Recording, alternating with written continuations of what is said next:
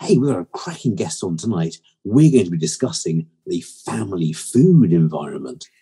And make sure to stay tuned because we've got one of the most original 60 second CPDs we've ever had on Veterinary Ramblings. You're absolutely right there, Mike. So without further ado, let's have on Georgia Woods Lee. Hi, I'm Mike Brampton. And my name is Julian Ho. Welcome to Veterinary Ramblings. Georgia, you know all there is to know about nutrition. Pretty much. Let's put it this way you know more about nutrition than I would say um, Mike does. everyone in practice. and Mike and, and me. I might know one or two things. I'll, I'll So- admit that. And, and let that be your introduction. Georgia, who knows more about nutrition than Mike and me. okay. But but you should, because you are the Royal Canin nutritionist at the University of Liverpool, are you not? I run the weight management clinic at the University of Liverpool, yes. Um, and I suppose I deal with a lot of nutrition in doing that. And I am also involved with nutrition within the hospital too. So And you're also one of the co-authors of the new BSAVA nutrition manual. Yes, yeah, the nutrition guide um, is available now and it is ever expanding. So there is more to come from, from the nutrition guide, certainly in the pipeline. Is that because it eats lots of carbohydrates? Is it, is Carbs it, aren't bad, you know, it's okay. is it ever, ever, ever expanding? Is it an ever expanding waistline, or is it, or is it just getting thicker and thicker because there's more knowledge? yes, some, yeah, I'm going to go with the more knowledge. Yeah, Okay. and, and that's the same with Mike and myself. We're getting absolutely. thicker and thicker. Actually, Mike's getting thinner and thinner. Hmm. I'm still getting thicker and thicker. I haven't. I'm I'm doing at the moment. I'm doing the the before Okay. photos, Yeah. getting ready for those. So you know, when eventually I have my my name in the swimming magazine, I want to make sure the before photos are really uh, really shocking. Yeah. So still working on those ones. so, so how long have you been at the University of Liverpool for? So six and a half years. Um, Mhm. I've, I've been there, but um, I've been dealing with weight for probably the last 15 years as part of my day job. Um, so yeah, it's been a been a long time. And, and that's as a registered veterinary nurse. Yes. Yeah. Okay. Hmm. So, okay, I mean, this this really does beg the question, then, Georgia. Is is what got you into it? So the um, nutrition, I think, came about because in, I worked in a big referral hospital, and it's all very busy, and everybody seems to have the thing that they like doing or that they are, you know, particularly good at. And it became very apparent that nobody really liked speaking to clients. Like that, sort of that bit was, oh, would much rather be in theatre or um, you know, sort of behind the scenes a little bit. And as a trainee nurse, I sort of found actually I really enjoyed talking to the clients. And I think the nutrition and the weight loss came very quickly on the back of that. It was a very natural progression into having those conversations. And then it became really apparent that this was actually something I could do. You know, I didn't necessarily need the vet for that. I could give information and advice on my own. I could um, create a plan and get results, and I Mhm. could help. And I and I think it was that's why nutrition, and still actually um, why it's nutrition for me. Right. Um, So, Mhm. had you, had you any Sorry. leanings towards that before you went into that area? So I think I've always been slightly obsessed with weight. um, as a as a sort of a personal thing. Um, I mean, I haven't shared my before and after pictures with you, but I have some fairly um, shocking pictures of me back in the day, and I think For, for, for the benefit of our listeners, stop trying to look over the top of the screen, Julian. For the, for the benefit of our listeners, um, I, th- I think it has to be it has to be said that uh, Georgia is probably best described as having a, a slight frame. I, I think it's the angle. It's the angle. No, It's- it's I- I've- the I camera. know, I know Georgia well. I've seen her many a time, and, um, and I would describe her as as svelte, listen. Svelte and lithesome. Okay, fair enough. Fair- Okay, I, so I you- will take. So you you have your own you have your own history and your own battles then from that. Would you be kind enough to share that with us? Absolutely. So this is um, so I have two children. So it was pre-children actually that um, I would have been classed as overweight if i had been to the doctors or something like that. And then two pregnancies and um, quite a lot of weight gain during that. I ended Yep. up um, quite a lot bigger than I am now, and decided well. You know, probably should do something about it, but I'm pretty sure that the sort of weight loss things don't work. You know, Weight Watchers and all that, and Slimming World and many others you know, they they can't work. So I decided to go along to Weight Watchers just to prove it didn't work.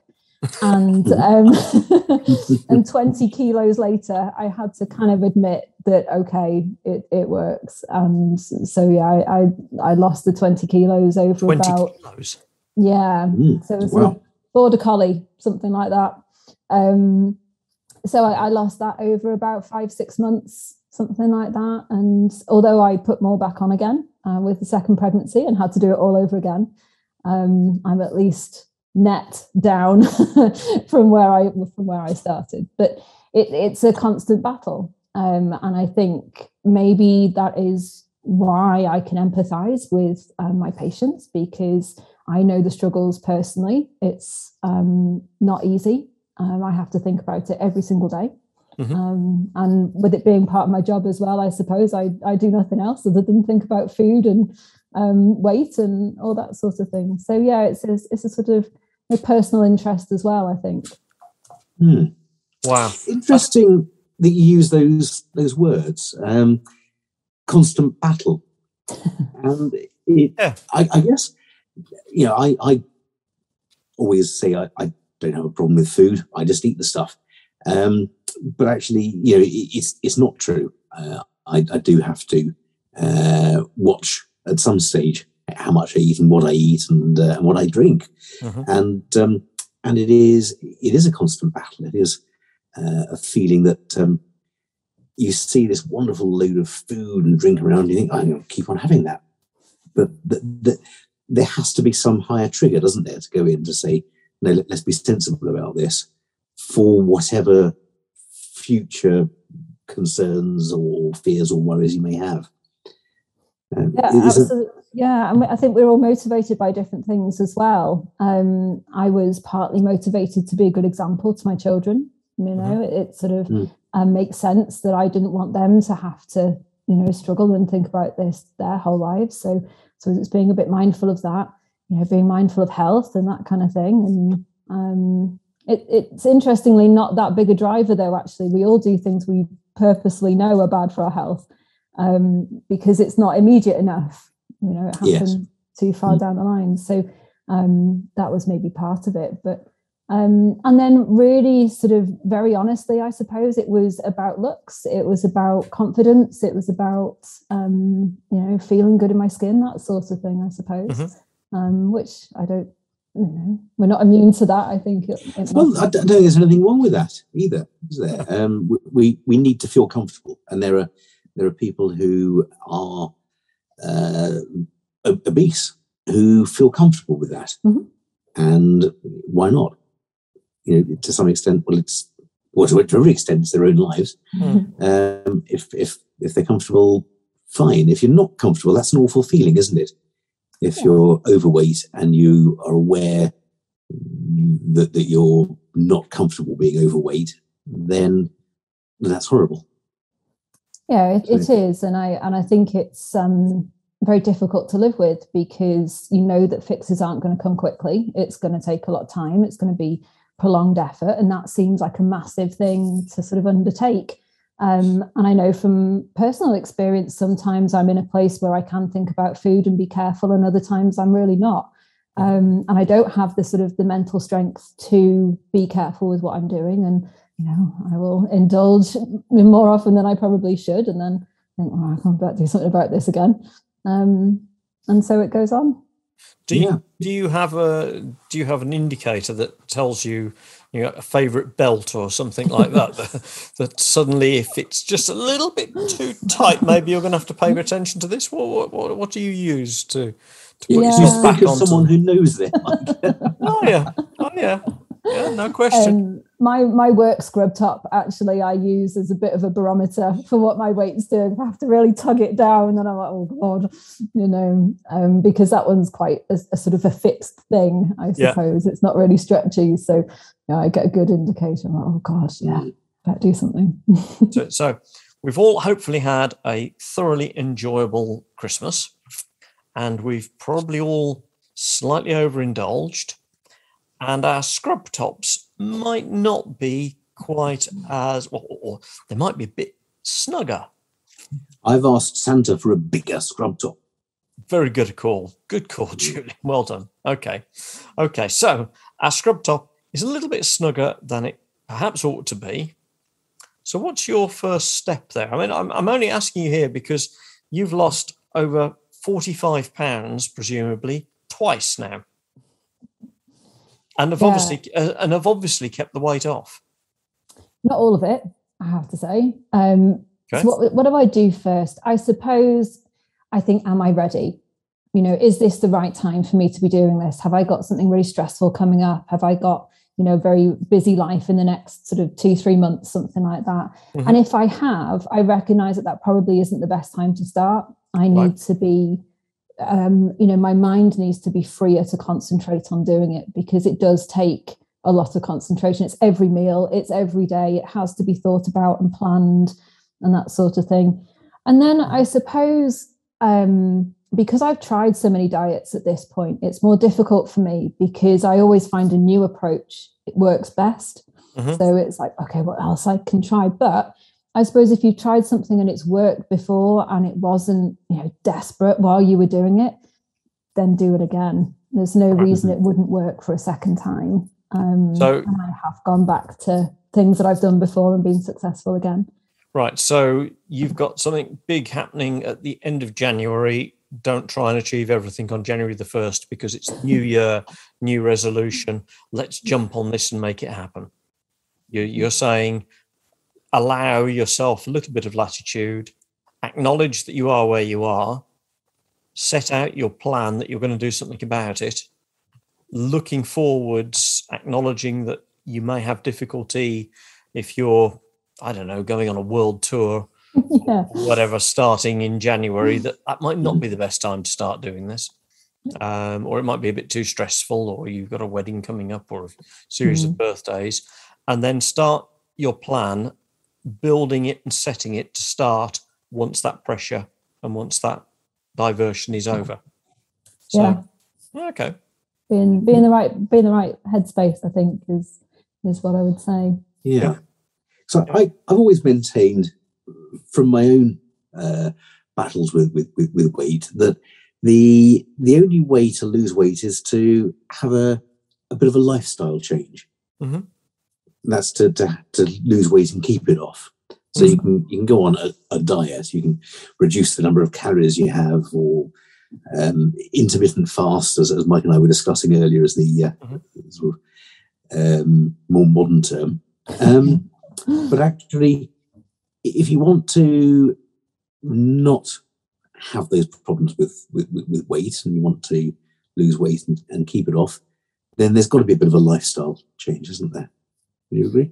Yeah, there there definitely has. I mean, there's that saying, isn't there? Nothing changes if nothing changes, and I think yeah.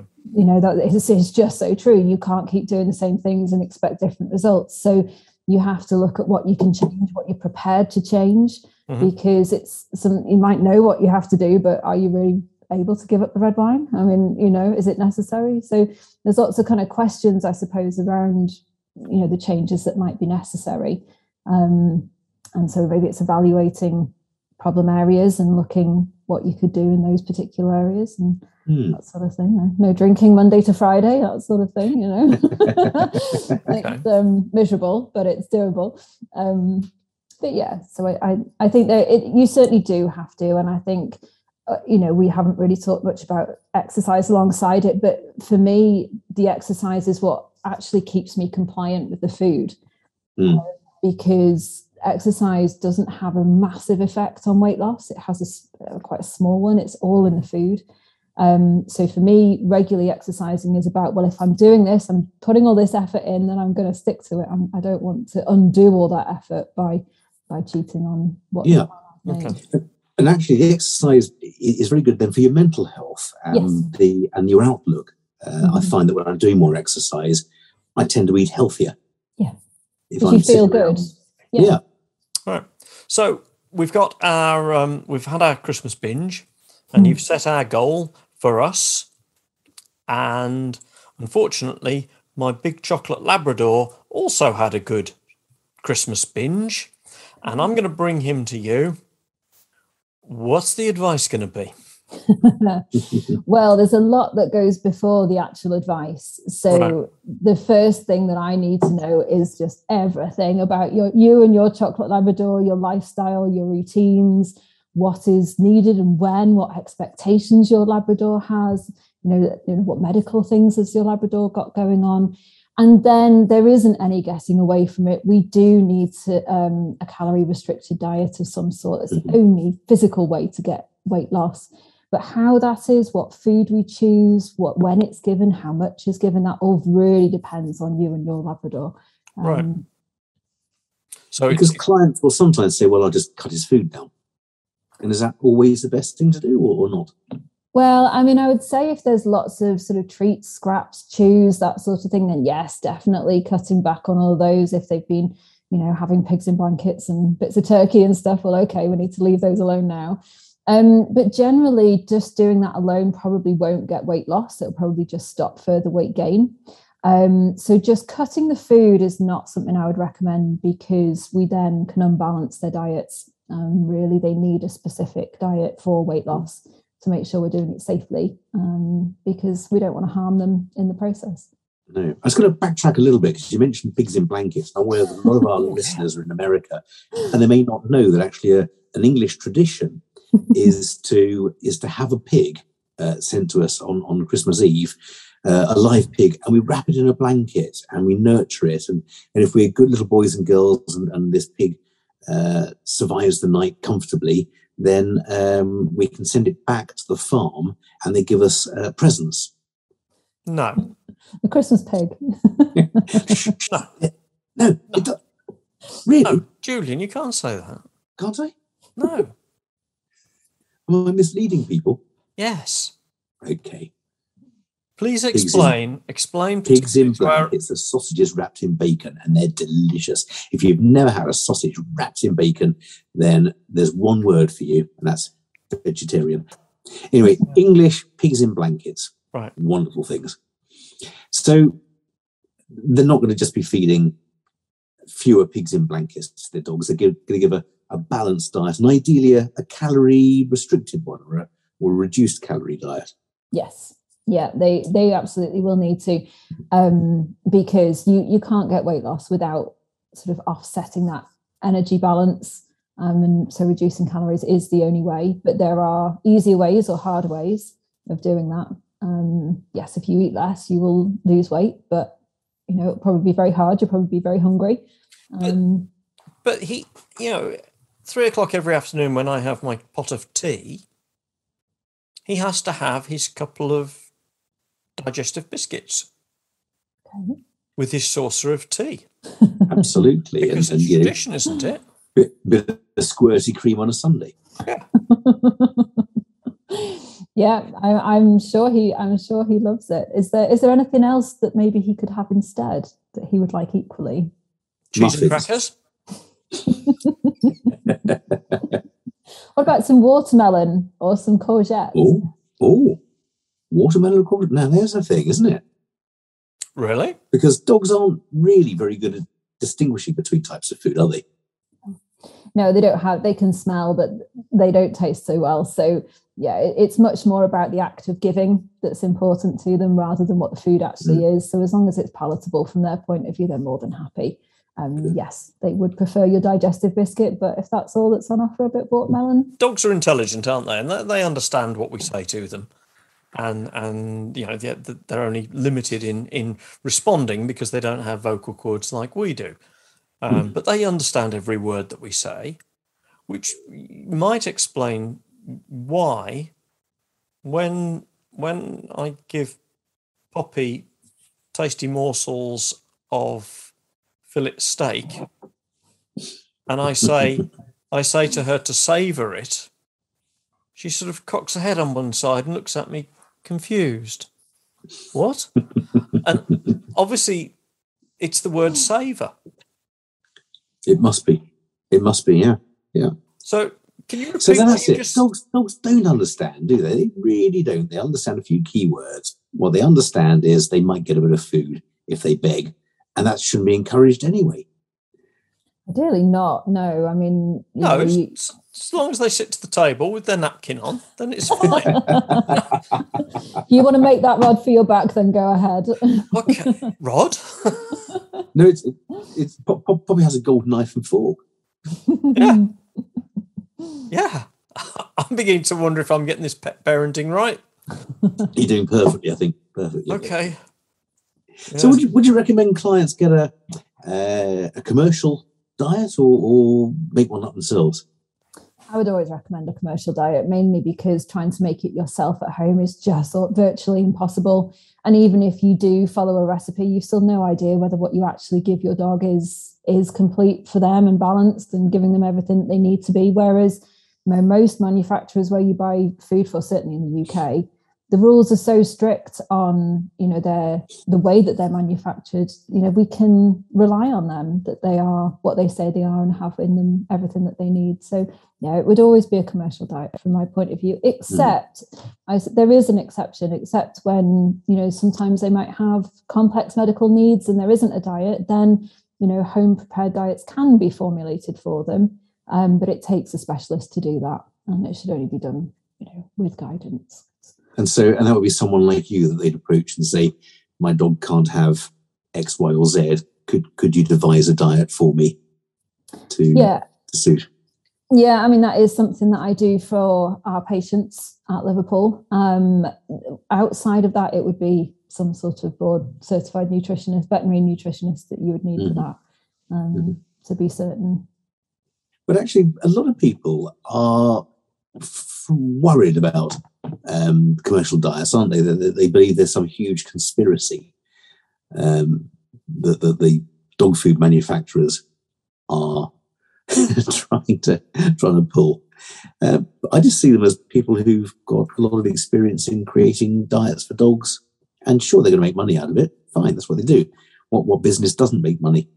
Hmm. Uh, but actually, in the process, they're giving a product that actually is pretty good most of the time. Yeah, I believe so. Um, certainly, that is my experience, and also a lot of the major food companies, they they're not just making pet food; they do a lot of research. You know, it's about feeding pets better. It's about caring for them better. It, it goes far further than just the commercial. You know, getting the bags of food out the door, kind of thing. Um, which I don't, which I don't think a lot of the general public kind of realise that they do all that work sort of sort of behind the scenes and um, you know food te- there's the sort of the science behind most of the foods now is immense and It- It's huge, and in fact, I think almost everything we know about um, uh, urine crystals in dogs was uh, has come from the food manufacturers. yeah i would imagine so um, Most things we know about diabetes as well. So yeah yeah, and and there are no human food manufacturers on that scale, are there? no we don't tend to eat in quite in the same way do we we, we sort No. of we, we like variety a little bit more as humans and so we sort of cherry pick from all over the place um, i suppose the nearest thing to that would be um, maybe some of the specialist pediatric formulas and that sort of thing um, baby milks they're probably produced in a very similar way Yeah. um, with equal amounts of science behind them. Yeah, Yes. Yeah. Your, your, your Tesco, your Tesco's meal ready meal for two probably doesn't have the same nutritional input that uh, that a science diet does, does it? Possibly not, although the testing it would have had to have gone through will still be fairly extensive um, Mm. as far as its nutritional content and that sort of thing. Yeah. Um, so, yeah. yeah. Do you do you find now here's a contentious question, hopefully. Do, do you find that um, uh, pet obesity and owner obesity are often closely linked? Well, I suppose it's actually really difficult to tell because human obesity is so prevalent and so is pet obesity. So, do they go hand in hand? Probably there are certain elements that cross over. Um, and it, it, parallels a lot of what we see in children um, with parents, and it's called the family food environment. And so the pets kind of get included in that family food environment. So if mm. the sort of um, culture in that family is is all around food and treating and you know that sort of thing then that will inevitably get passed to the pet as well um, but but not always i mean it, you know it's it we um, have no more owners at our clinic anyway that that have overweight or obesity any more than the general population which is potentially surprising because mm. you know where i work but it, hmm. it's not um, and like everything it, it it's not simple and it's not the only only cause it is one of them. And, and so, what's the problem? Here, here, again, another contentious question. What's the problem with having an overweight dog or cat? They're happy.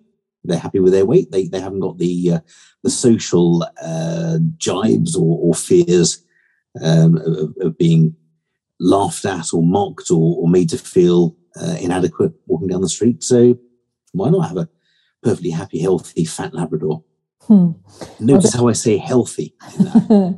Yeah, well, there's probably two things that two mm. major things here. So, firstly, your Labrador will live probably two years less than if it was at a normal in a normal weight, I should say, an, an ideal weight, mm-hmm. and its quality of life will be much poorer. So, even though they might appear to be happy enough on the outside, when dogs, especially, their disposition is happy, they you know pretty much happy with you know most things, but inevitably, you know, with obesity, you get inflammation and so any you know systemic inflammation like this you know you will get a certain level of suffering along associated with that mm. whether it's visible or not or whether it's you know much more um, hidden i suppose from a pet owner's point of view um, but there will be damage going on and there there will be things that um, you know will be at that dog or cat's detriment because of the yeah. obesity yeah mm-hmm. I, i'm speaking for a moment as someone who does uh, pretty well out of repairing cruciates in, in dogs.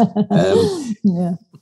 And you know, orthopedic injuries, orthopedic conditions, to my mind, are, are probably the the most noticeable condition uh, in, in, in, obese animals. I know there are many, many others, but the most mm-hmm. noticeable one, and, and the one that, that actually, here's the secret trick. If, if clients have dogs who are very overweight and have uh, limb problems, and arthritis, most of those can have a reduced level of medication or even no medication if they just get their pet to lose weight. Yeah. But we vets don't tell them that because we want to do the operations. We're like, no, that's not true. Actually, we do tell them, they just don't listen. How can we get them to listen? How can we get them to listen? Well, it's funny. I was reading an article this week. It was a review article about communication around obesity, which was very interesting because what we, I think, um, and it was describing in the veterinary profession, do is we say, right, you need to do this. You're doing this wrong. Go away and do that. And the problem is with obesity, because there's so much emotional attachment to what's going on in that family house, people feel immediately criticized. And so what they do is they go, I'm not listening to him. You told me my dog was fat, and then, you know, I don't like him. I'm not going to see him again. And so they don't. You've alienated them, haven't you? Yeah, yeah. absolutely. And so the way to communicate with them is um, much more in an understanding, supportive way, using what they want to do, as in their thoughts, their solutions to come to you know an end goal that we all want. Um, so yeah, it's it, it requires a very different approach. You know, I'm guessing mm. with your cruciate surgeries, you know, you can, we're going to have to do this. I'm afraid, you know, and that's you know there isn't a whole lot of other choice, but it doesn't kind of work like that with obesity. It's um, mm. it's very different. Are, yeah. there, are there any particular questions that you use to try and crack that? Because you're, you're trying, mm. you're exploring the psychology of the owner, aren't you? Yeah. And and whether they're accepting that their animal has got a problem before you even start looking at what we're going to do about that. So, are there any particular phrases or angles that you take? Yeah, so I think my favorite question for for getting all that information is I will say to them, "How do you feel about your pet's weight, your dog, your cat?" Mm-hmm. Because in asking them that, they can't say yes or no to it, so they have to give me a little bit more. Yep. they will either say, "Oh, he's got no problem. I don't see anything wrong," in which Right. case, okay, we've got a journey to go on here. Absolutely. Or they will say, "I'm actually quite aware. Yeah, we know it's a problem. Blah blah blah. He's been limping, and you know they then will start associating other problems with it, and and suddenly I've got a really good idea of what they think and how they're feeling, um, and then I can take them from there and say, well, you know, if your dog needs a cruciate surgery or something, what about if we got some weight loss? You know, maybe we could get them off medication. And it's we have you have to find their motivation. So if Mm. you know better mobility, less money on medication, whatever it is, um, to motivate them to want to make the changes themselves. So you focus in on that one thing that can motivate the client to, to work Yeah. with you. Yeah, ab- absolutely. And I think it's um, about un- understanding their priorities. I will quite often come to some sort of agreement with them, you know, as in, you know, okay, what do you want to improve? Well, let's Right. work towards that Yep. um, and have those sort of goals in mind. When one looks at something, we look at it a certain way. So when we're looking at our dogs, we look at their face, we look at how happy they are. We don't necessarily look at their whole body shape. Yeah. So what we do is we take photos from lots of different angles and we'll show the owner these photos and oh god, I didn't know realize he looked like that. Mm. Um, because they don't look at them like like we would do. So yeah, photos are and visual things are, are very very motivational. Um, at, at the university, the um, my consulting room, I have lots of you know inspirational pictures, you know, all my before and after pictures up on the wall. And our orthopedic service love using my room because they can look, Yeah. you know, look what you can do, look what Yeah. can be achieved, you know. Um, and I probably, out of the referrals that come through the hospital, um, at least half of the internal referrals are through orthopedics. I mean, I, I see an awful lot of dogs pre and post surgery, actually. Yeah, Um, yeah. I, I, so yeah, so for those agree. owners, you know, mobility is going to be their predominant um, aim. So you know, I can say with all surety that we can, with weight loss, improve um, improve It, mobility. it, it's strange, isn't it? Because it, it, to an owner, it can be quite a harsh thing, or, or even a human patient, um, when and a surgeon probably would phrase it in a different way. But in effect, what the surgeon is saying is, I'm not going to waste six hours of my time and my skills and my team's skills and their time and their energy in doing a piece of work that will unravel. Hmm. Because no matter how skillful we are, if you overload that joint or whatever the work is that we're going to do, you are literally going to unravel it because it will only substa- it'll only withstand a Mm. certain amount of weight, Yeah. and you're beyond that particular level. And I'm not prepared to waste your time, your effort, your money, and certainly not my time, my effort, and my money um, on on attempting it. Yeah, absolutely. And I think some of our surgeons do do that now. Um, certainly, with our help, they will ask us um, to do short term weight loss, you know, to try and get them in a much better position for surgery. Um, Yeah. There probably won't be as It's not, as that, it's not just the outcome, is it? It's the, the anaesthetic itself that carries Yeah. great risks with Yeah. uh, Yeah. Absolutely. Yeah, I mean, I, I'm not a surgeon, but I believe doing hip replacements and things like that in a dog with overweight or obesity is much, much harder. Oh, yeah, than, you absolutely. know, than a Yeah. dog that hasn't. So it, it- it's for everything, really. But Absolutely. Yeah, it's um, How, how much of a problem is obesity in in, uh, in England in, or in the UK? so the UK has a particularly bad problem. Um, about 65% of dogs, it's estimated, have overweight or obesity. Um, Wow. We're one of the worst in the world, um, sadly. In America, I think their figures are around 55% for dogs and cats.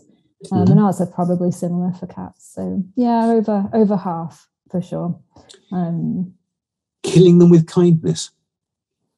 Yeah, Mm. I'm afraid so.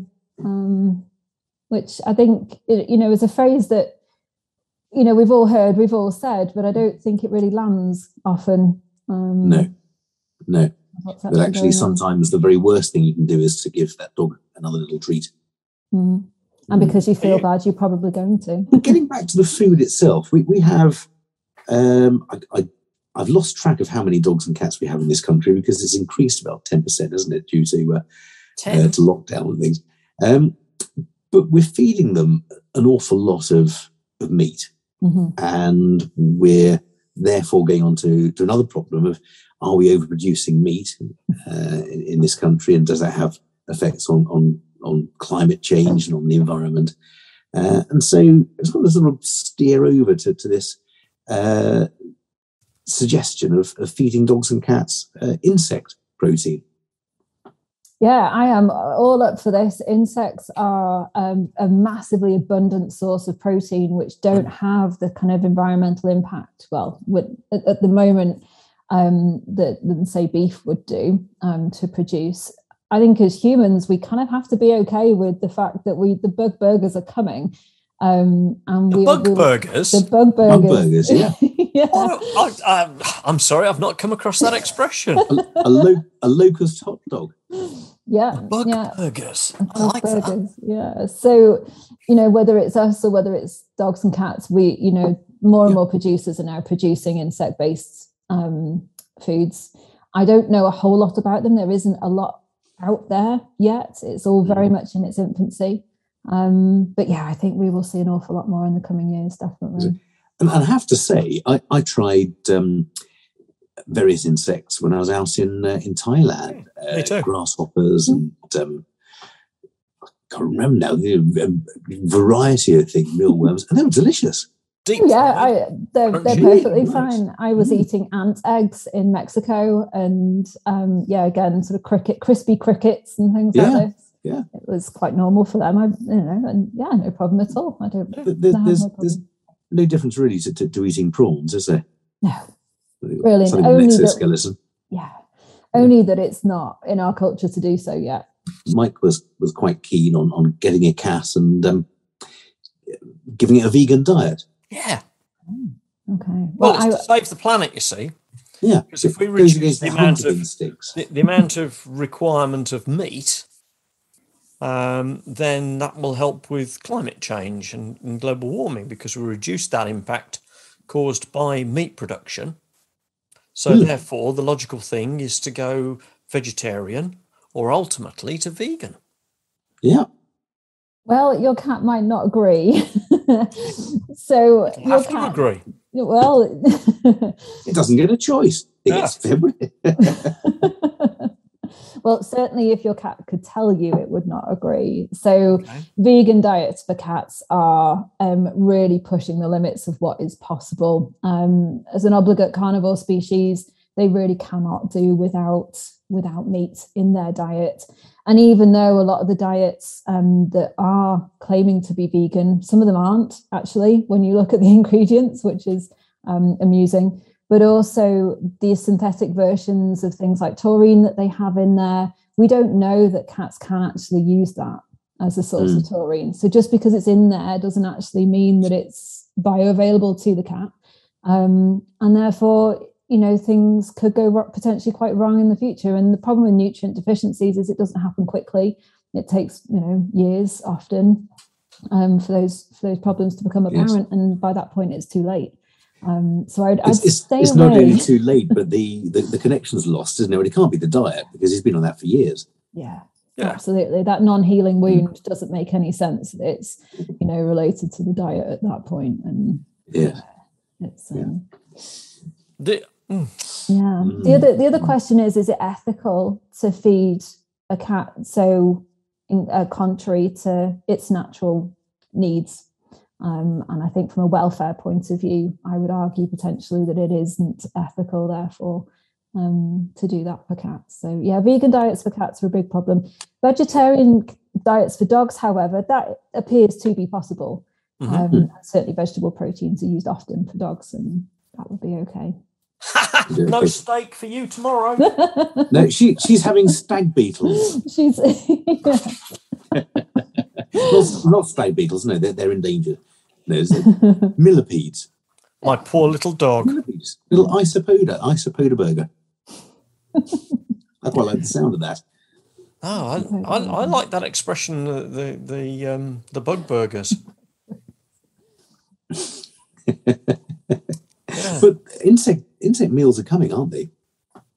I, I think so. I think in the next 10 years, they'll be far more mainstream, um, not just for pets. I mean, they're, they're, they're getting pretty mainstream now for pets anyway, but certainly for humans as well. We, Yeah. There will be um, I have to look out what goes in those ready meals. I'm going to backtrack, if I may, because we've got a guest, Georgia, here, who is is a registered veterinary nurse and a leading expert in nutrition, which is why we've been talking about, excuse me, food all evening.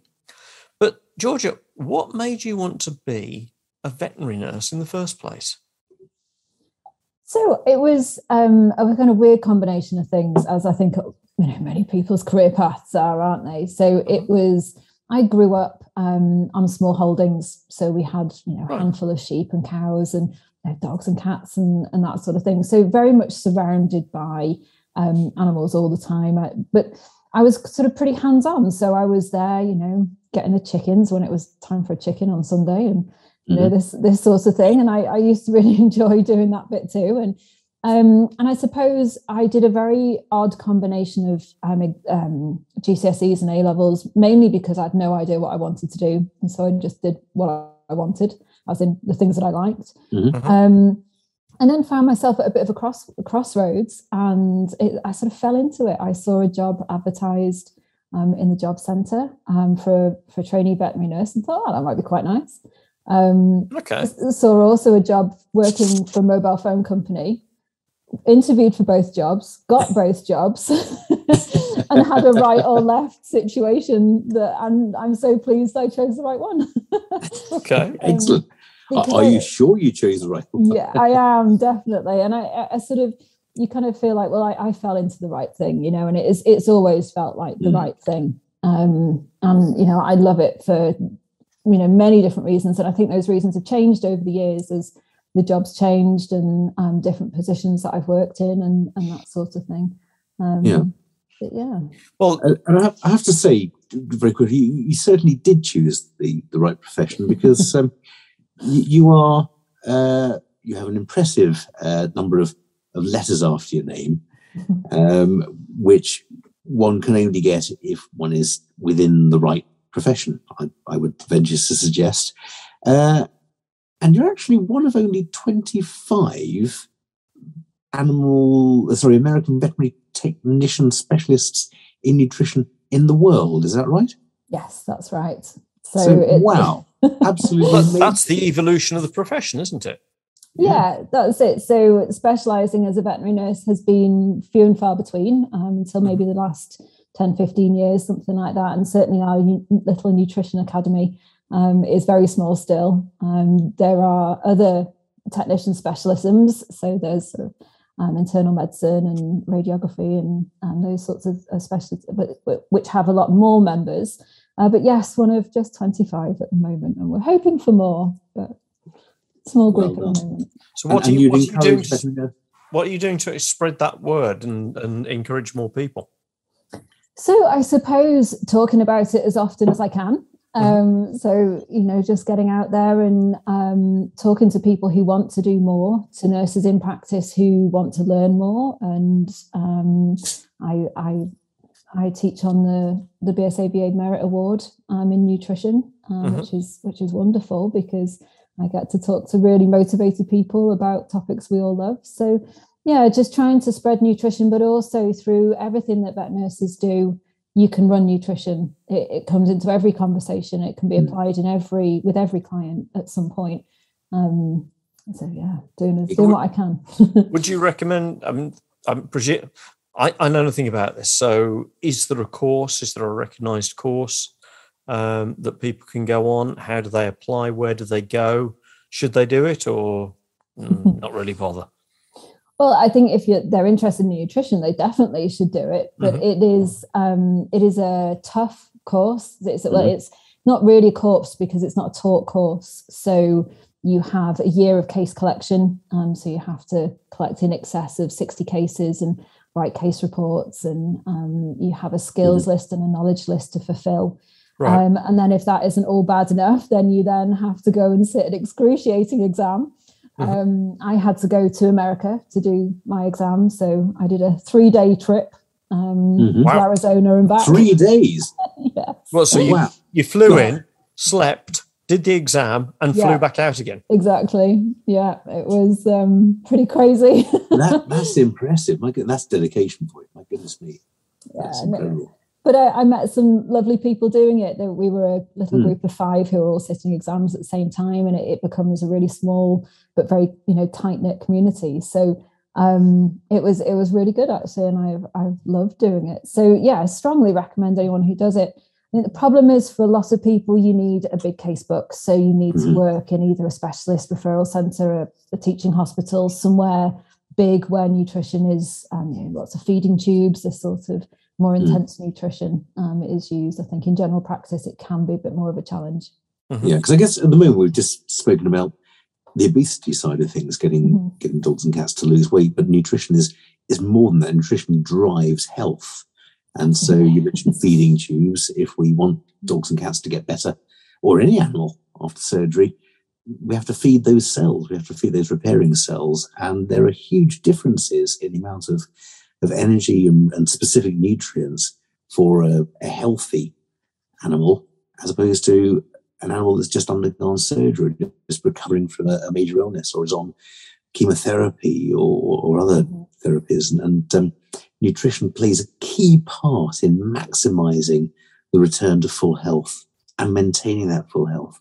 Mm. that's often overlooked, isn't it? We we dole out tablets or we, we cut a bit off uh, and um, say, you know, it'll, it'll, take a few months to get better, but it'll be fine.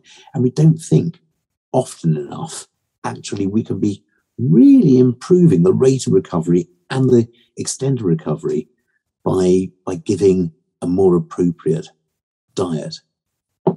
Yeah, absolutely. And it's why nutrition is so cool. It's why I love it so much because the difference that it can make. And yeah, all those all those um, patients that need to recover in some way, but not just them, all those other patients with various diseases of some sort. You mentioned cancers and you know, sort of other progressive diseases. You know, we know what the endpoint is going to be. It's, you know, it's not great, it's coming. We know that. But um, for instance, with renal disease, we can extend life expectancy with the right diet. Mm. I mean, it's massive. There's nothing else that will do that other than diet. um, Absolutely. When I first qualified 20 years ago, we um, we were told with renal failure in cats, well, there's nothing really you can do. Mm. Nothing. And then some tablets came out, and well, yeah, maybe. And and then there was a dietary change, and suddenly these cats that were diagnosed with kidney failure that we'd say to the owners, do you want us to put it to sleep now or, do you want to come back in a month? We're saying, well, it's, it's uh, I'm afraid, likely that, that within the next four or five years, we could be looking at medication for the final yeah. year of this cat's life. And, and it's food. And it's, what a huge difference that is. It's massive. No, absolutely. And you, you were mentioning urinary crystals before. I think urinary is another place where you know through diet change you can have an enormous effect. But i mean most diseases can be affected by by diet in a positive way. Um, mm. and so yeah for for me it should be talked about much more and you know with every patient and and that sort of thing because um, it does make such a difference but mm. yeah. We, we quite often hear stories of um, reversal of type 2 diabetes as well. Yeah. Um, certainly in cats um, yeah. You would hope to send them into remission with correct diet and weight loss. Mm-hmm. Um, it's certainly possible, not in every case, but it, it is yeah. possible. Yeah. So yeah, definitely. And, and, and people. Yes, of course. And people. Yeah. Yeah. Yeah. Mm. yeah. Mm. So amazing thing, food. I couldn't live without it. I'm going to get my iPad out for a second. Yeah, no, Georgia. I don't know whether you you're aware that we have this um, this running theme on veterinary rambling of. Uh, uh, of something called 60 seconds CPD. You've yes. come across that? I am that aware, yes. You are aware. I've been watching and listening. Yeah, I was I was very impressed with the hummus one the other day, I have to say. Ah. and the ferret nurse. that was great, wasn't it? Like the, yeah. the hummus bit. Almost. So would, would you would you have a little 60 second CPD thing for us? I do. And actually, I hope you don't mind. I kind of took the opportunity to do something slightly different, if that's okay. We so love I've, different. We love I've, different. What we like is when people take on the 60 second CPD challenge. That's what we like. So if you're prepared to do that, Georgia, we'd be thrilled. Okay. So I've written a poem. okay. Fantastic. This not necessarily a good poem, but I have written a poem. As long as it's in iambic pentameter with a Tennysonian type style, I'm, I'm okay with it. Yeah. It's, it's fine. Yeah, or or to a four five rhythm or something along those lines. Yeah, absolutely. So okay, so so Georgia, um, what what is your sixty second CPD on? So it is on obesity. And I should maybe just give you a little bit of the background on this because this came about not just because I was jealous of the um, the hummus one, um, but also because somebody asked me the other day. I, I was on a panel discussion and they said, "What's your take home?" And I had about ten seconds to to give what my take home was, and my take home was that you've got to weigh them, weigh them, and weigh them again. And so these two things coupled together, this is what created this poem. And so the poem is called A Take Home Message. Okay, Okay.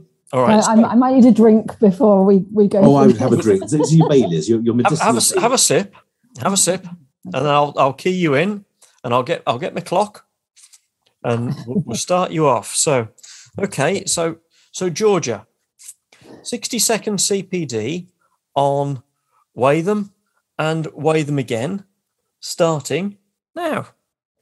Obesity in pets is a difficult topic because some don't recognise it or treat it, let alone stop it. Obesity is seriously damaging to health, which is sad with reduced life expectancy, poor mobility, and coats that look drab. This is not just bad life choices, this is a disease. So, no laughing, no pointing, have compassion and treat them, please. To make a start, we must recognise that all pet owners are not to blame. We should weigh them and weigh them and weigh them again. So, what are the causes of obesity, you might say? Isn't it simply just too much food every day? Are the treats a problem as a pet owner? How can you say no when the dogs are all drooling at you and the cat's in tow? Well, the genetics, the environment, the breed, and the sex all have an effect. So let's get some context. If obesity was simple, we would have found the cure. Instead, we have to watch our high incidence endure. So let's start small, to get the basics right. Speak to your owners. You never know, they just might actually want your help with a problem they can't hide. Support your owners, let them know you're on their side. The food you choose must be safe for obesity care. Hey, no stealing the cat's food. Those with obesity must not share. Body conditions score every pet, treat them all the same. We must help every one of them. So weigh them and weigh them and weigh them again. Wow. Wow! Oh my goodness me. wow! That that is that is the most amazing thing I've heard. Thank you very much. I think probably on veterinary ramblings. That that's I I I mean, we've heard some pretty amazing things. That's Georgia. That's amazing. Look, I'm, I'm gonna I'm gonna go back to publications committee, which we're both on, and and say that we need to immediately uh, get a, an anthology of veterinary poetry, and you are comprising that anthology. Oh, I'd love to. That'd be ace. That's, That's- incredible. That's so that so original. Absolutely Oh. brilliant, Georgia. Thank you very much indeed. I, that, that- that wins on so many levels. That's thank you very much. absolutely superb. You know, I've got a CPD certificate. I I reckon we might have some good quality stuff from you, Georgia. I, I must say, I think I should have put more effort into my CPD certificate because that was just amazing. There's, there, there isn't a single poet on my CPD certificate. There's there's um there's no no Alexander Pope, no Tennyson, nothing, nothing. Um, but what there is is gratitude. Uh, uh, you telling us so many wonderful facts, telling us your your story so well, Come on, giving advice to owners, and that amazing poem, fantastic. let's see the certificate. Come on. Here we go. Here we go.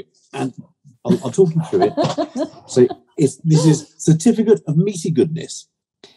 This certifies that the gourmandizer of our luncheon board of mental nosh has dieted well off the plate of knowledge. Amazing. So ju- just to, there's a few there's a few pictures on it, and so we've got good food and bad food in most cases. So here we go. Uh, little light breadsticks, good food. Oh, okay. I thought they were asparagus. I, I- I'm wondering about the giraffe's butt, I have to say. Cro- croissanted mille-fois, croissants, bad food but delicious. hmm Bats, we know bats, bad food. Bad food. A nice gamay and some oysters, Oh, good food, good food, but in moderation, I'd say. don't like oysters. Here- here's a fat retriever that I operated on, uh, repaired the cruciate ligament. And, and look, un- unfortunately, if you're only listening to this, you, you won't be able to see the matchstick sized legs compared to this huge body. Uh, this was a three year old Mm. retriever. Now, the picture looks like a 13 year old retriever, doesn't it? That's sadly. And Like a furry poor, seal. poor little fat dog. So I repaired both cruciates and then went on and um, uh, and did Repaired them surgery on both elbows, and Oh. then went on and um, uh, d- d- um, arthrodesed one of the wrists, and the the owner uh, who was constantly trying to diet her dog got got nowhere, and sadly, I feel it was my fault. I was I could have done more. Could have done more to uh, to get it to, lose weight. Anyway, here we go. There's an insect at the bottom here. This is a rhinoceros beetle. And we may all be having those on our toast in a few years' time. And you alluded to this earlier. There's a giraffe's bottom. Is that giraffe fat or what? That is a fat giraffe. Look, I'm going to. I would, I would, I would say it has a little excess tissue going on there. There is just wrinkles of fat on that giraffe, and that I was appalled. I saw this giraffe at a zoo. I won't say the name of the zoo. I don't want to name and shame, but you know, you know who you are. Look at this. You know, you know that giraffe's butt. You are feeding that giraffe too much. Okay, look, poor nutritionally uh, uh, available acacia leaves. Great, fine, do that. I suspect this is getting Timothy Hay. Yeah, That's a fat giraffe. that's it's, Yeah. it's probably perhaps that's the zoo that does a um, meet and greet for the guests and uh, They do indeed. go along they and give them- feed feed the animal Absolutely. and uh, Yeah. get the the chance to hand feed the giraffe. Give it some Weetabix. Yeah. well, so so you're handing over to me to say if you've enjoyed what you've heard tonight, then uh, don't forget to subscribe, click like, tell your friends about us, and uh, if you've got any subjects or topics you want us to cover, um, I'm sure you know us well enough by now to know that we're quite happy to take on any any particular subject. Then get in touch with us, and uh, we'll listen to what you have to say and do our best to accommodate you. So, uh, no, that's brilliant. So all it really remains for me to say is Georgia, thank you very, very much for joining us. Thank you so much. Georgia, poet laureate of the veterinary world. Oh, thank you, and thank you very much for having me. The, the educational poet laureate of the veterinary world. Absolutely. I'll, I'll raise a glass to you, although it's my ceramic mug tonight. Georgia, may your dog go with you. May your dog go with you. Cheers.